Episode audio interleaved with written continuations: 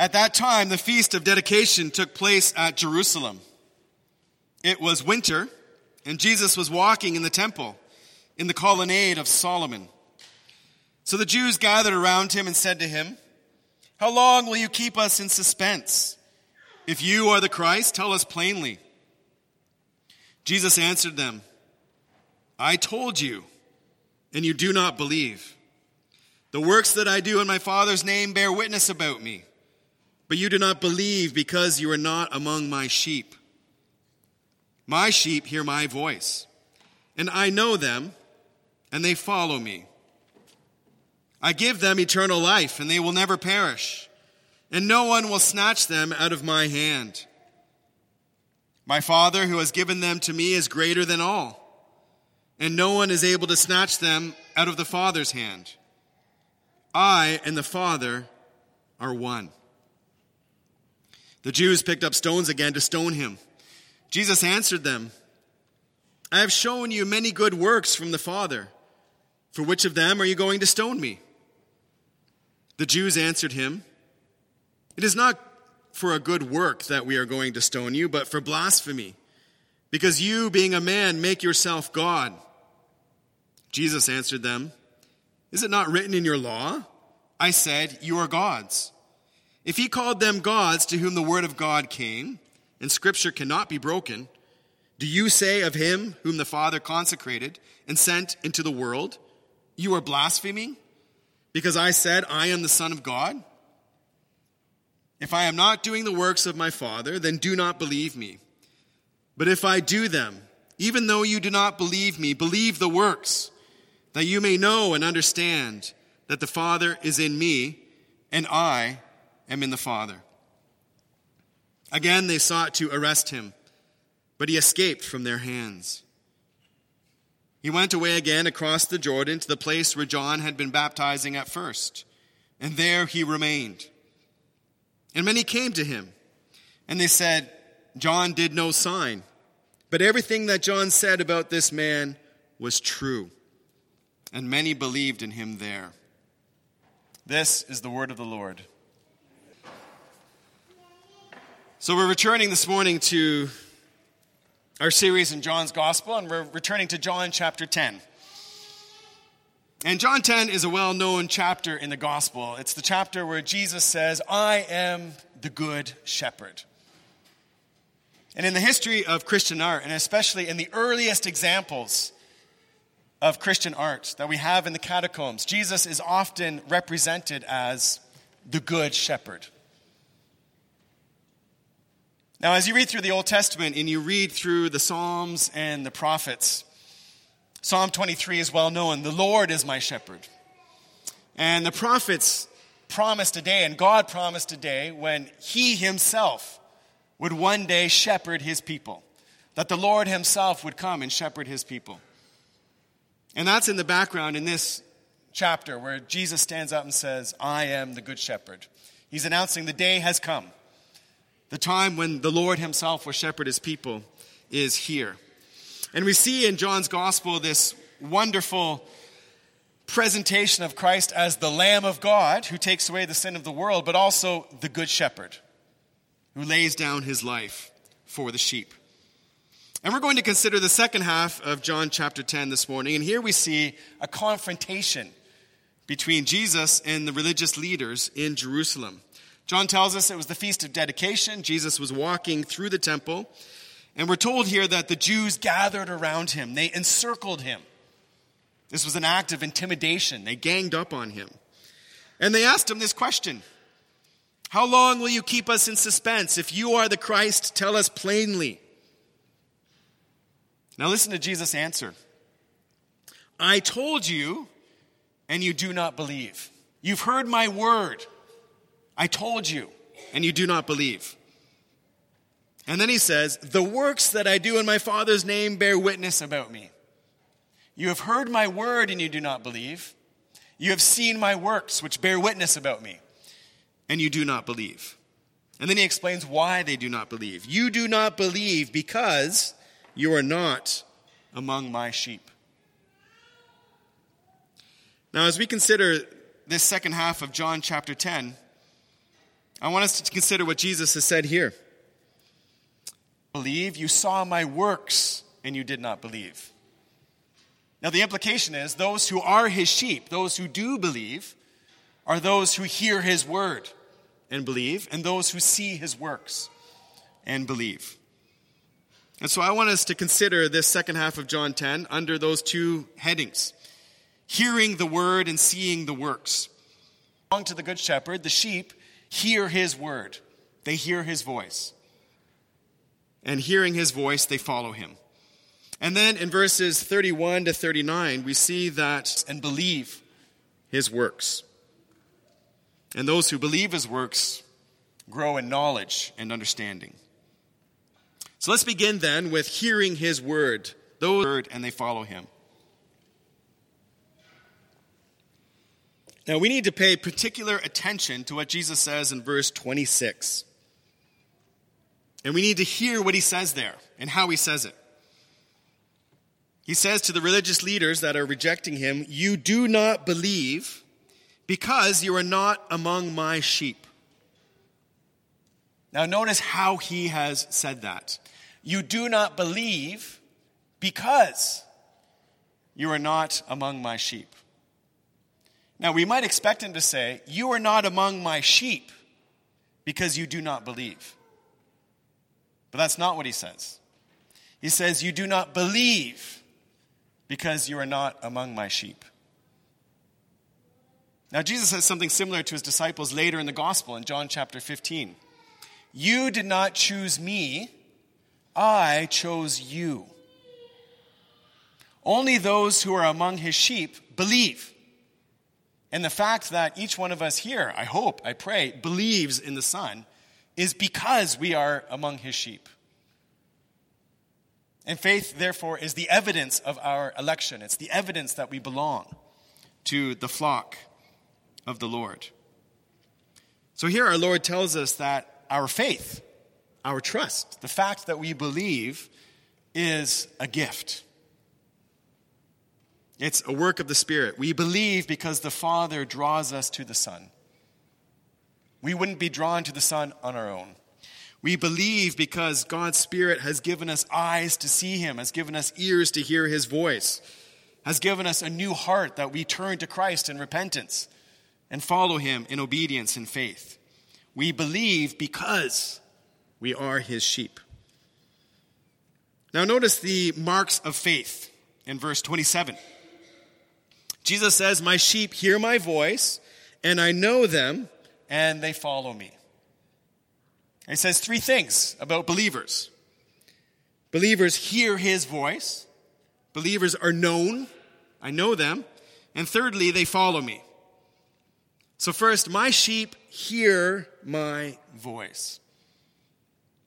Now, on the one hand, we're reminded here that we need to always be listening for the voice of Christ, listening to the voice of Christ. His voice should be familiar to us. And we're living in a time where we hear so many voices. There's so many voices outside the church that are telling us all kinds of things how to live our lives, how to interpret our circumstances. And there's all kinds of voices even inside the church.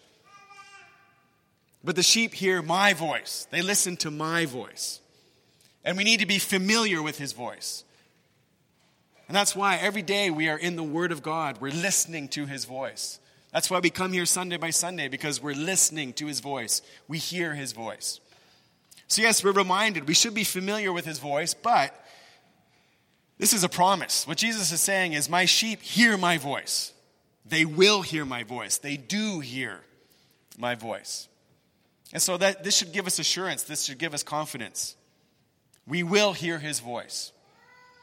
And you may be even in a time in your life right now where you're you're listening for the voice of Christ and you feel that his voice is distant, but know that you will hear his voice. My sheep hear my voice.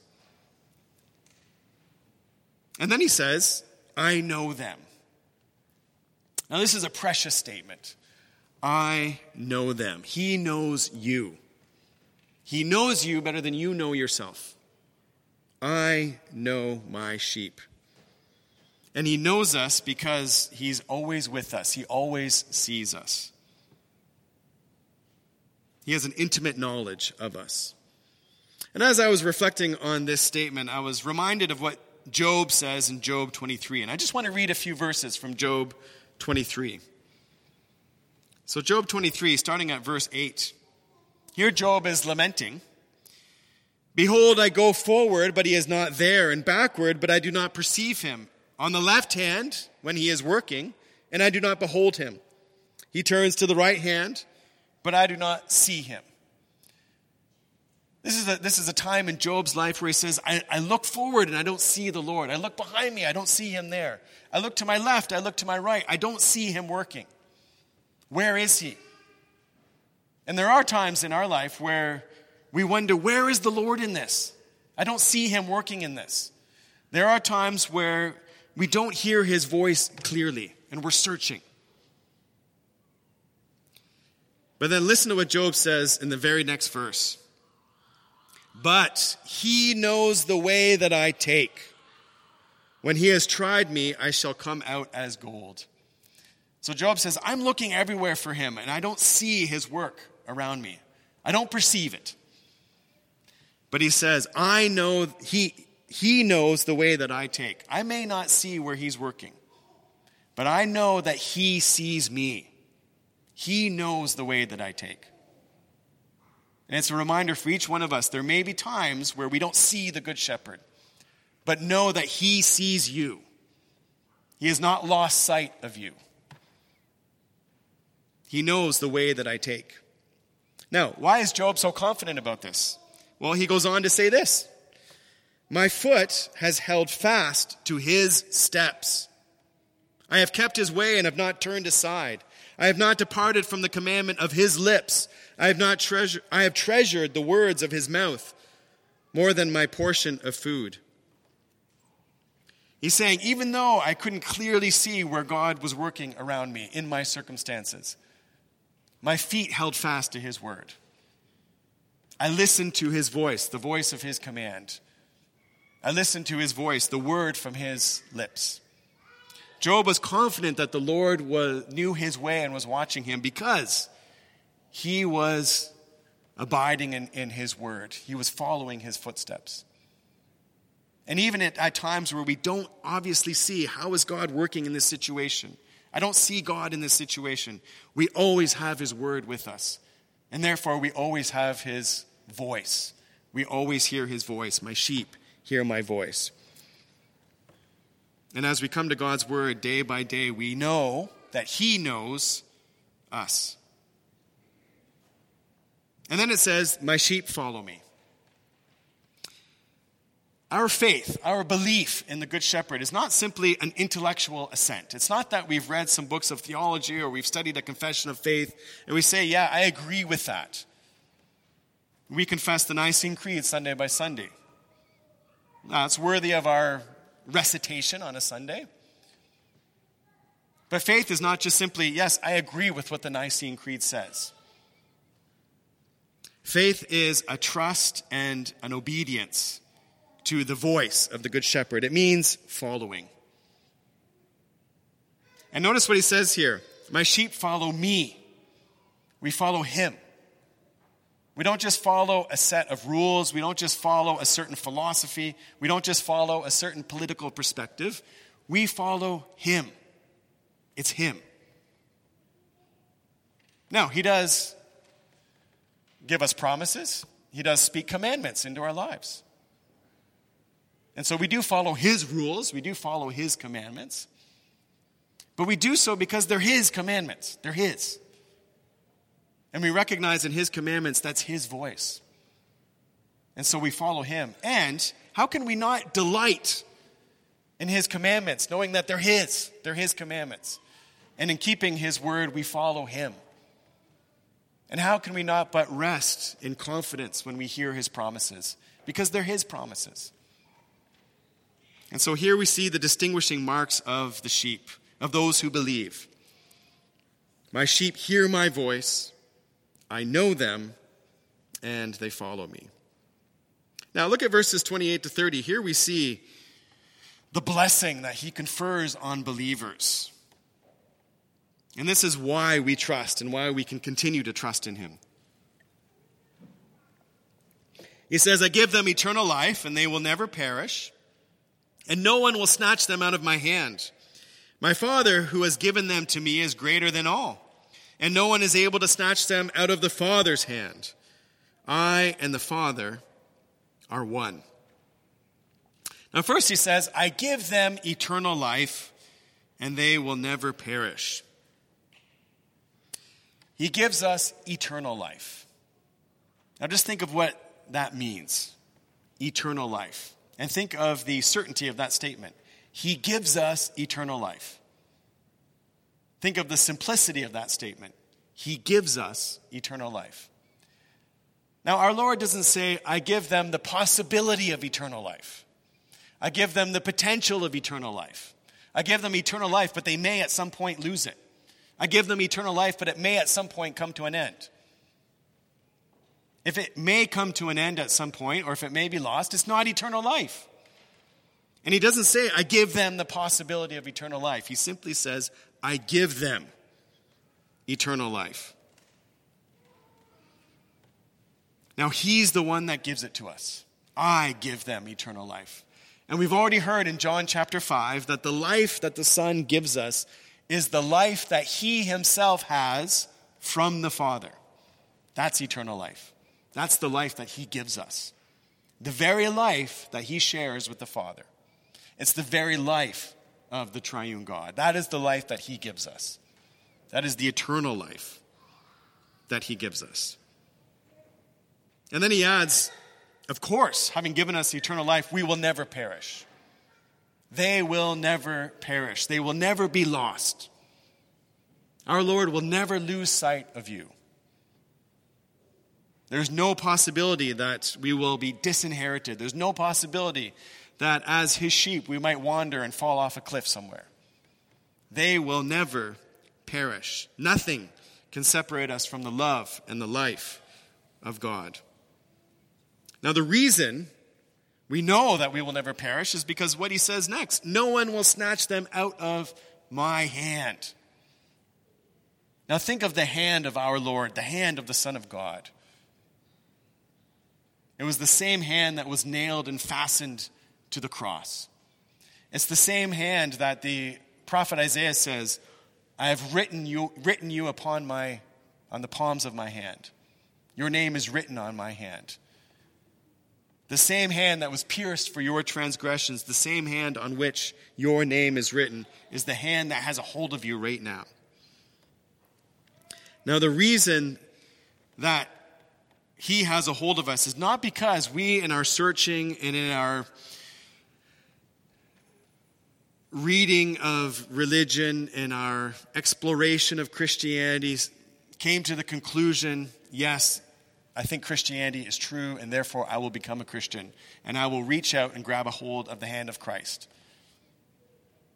No, the reason that he has a hold of us is because he himself came down and took us. And yes, we may have taken his hand, but that was only after he first took our hand. Not that we love God, but that he first loved us. He first loved us. He first took a hold of us. And notice what he says My Father, who is greater, who has given them to me. My Father has given them to me.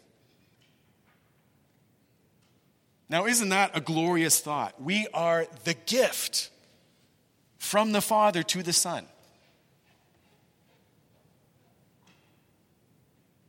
Now, the Son joyfully receives that gift.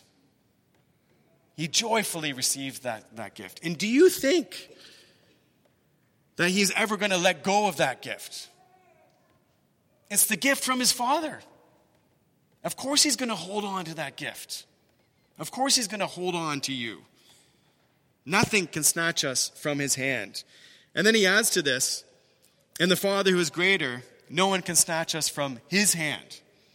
Yes, we are firmly, we, we, our Lord has a hold of us. We are secure in his grip. But not only does the Son of God have a hold of us, we're told the Father also puts his hand on us. That is the security of your life in Christ, the security of your salvation in Christ. It is as secure as the Father and the Son. And that's why Jesus says, I and the Father are one. Now, there is a warning to us here. There are times where we doubt this. There are times where anxiety and despair sets in. There are times where the circumstances of life may cause us to doubt what our Lord declares and promises here. Or there are times where we start to listen to other voices and we wander and we stray.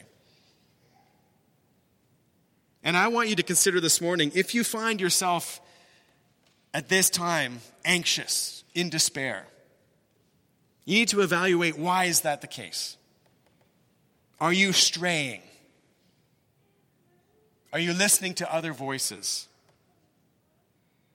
And the sheep that wanders off, the sheep that wanders off from the flock, that wanders off from the good shepherd, maybe night falls. That sheep is afraid, that sheep is scared. The sheep doesn't have the security of the presence of the good shepherd. Doesn't mean the good shepherd has, has overlooked that sheep. He knows exactly where that sheep is. But if that's you this morning, you don't, you don't know the, the, the blessing of the flock and you don't know the nearness of the shepherd because you're not following him. And when we go astray, then we lose the assurance of these promises that we have here. So if that's you this morning, you, you need to repent, you need to turn back. And you will find as you turn back to your good shepherd, you will come to know the assurance of this promise. So those who are his sheep, those who believe, hear his voice. But those who are his sheep also believe his works. We believe his voice and we believe his works. And this brings us to verses 32 to 39.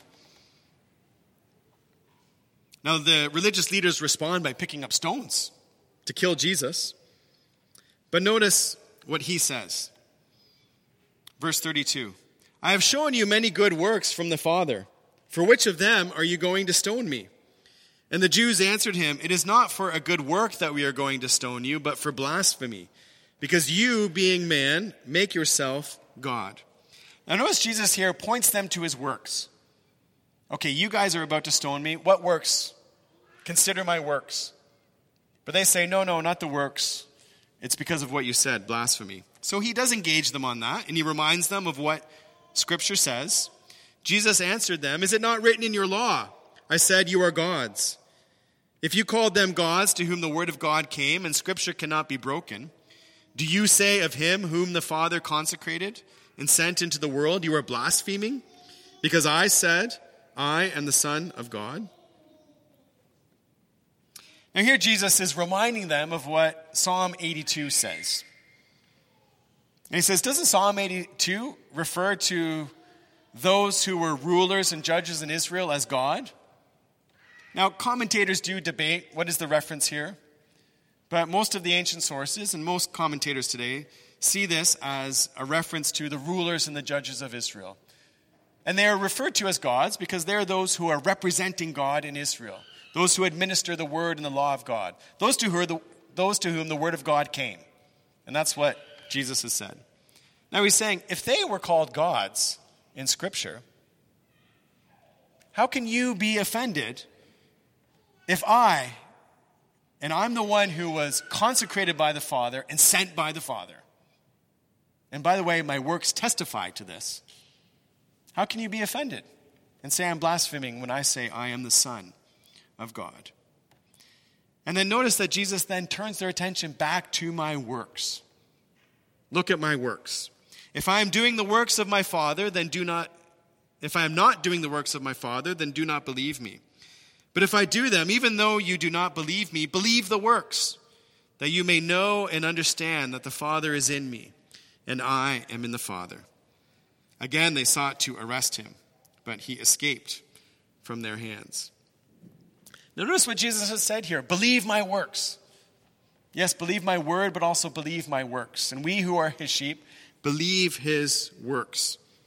And he's saying to these religious leaders, Believe my works, consider my works. I fed the multitude in the wilderness. Now, who but God can feed the multitude in the wilderness? That's what God did for his people when he fed them with man in the wilderness. I just did that.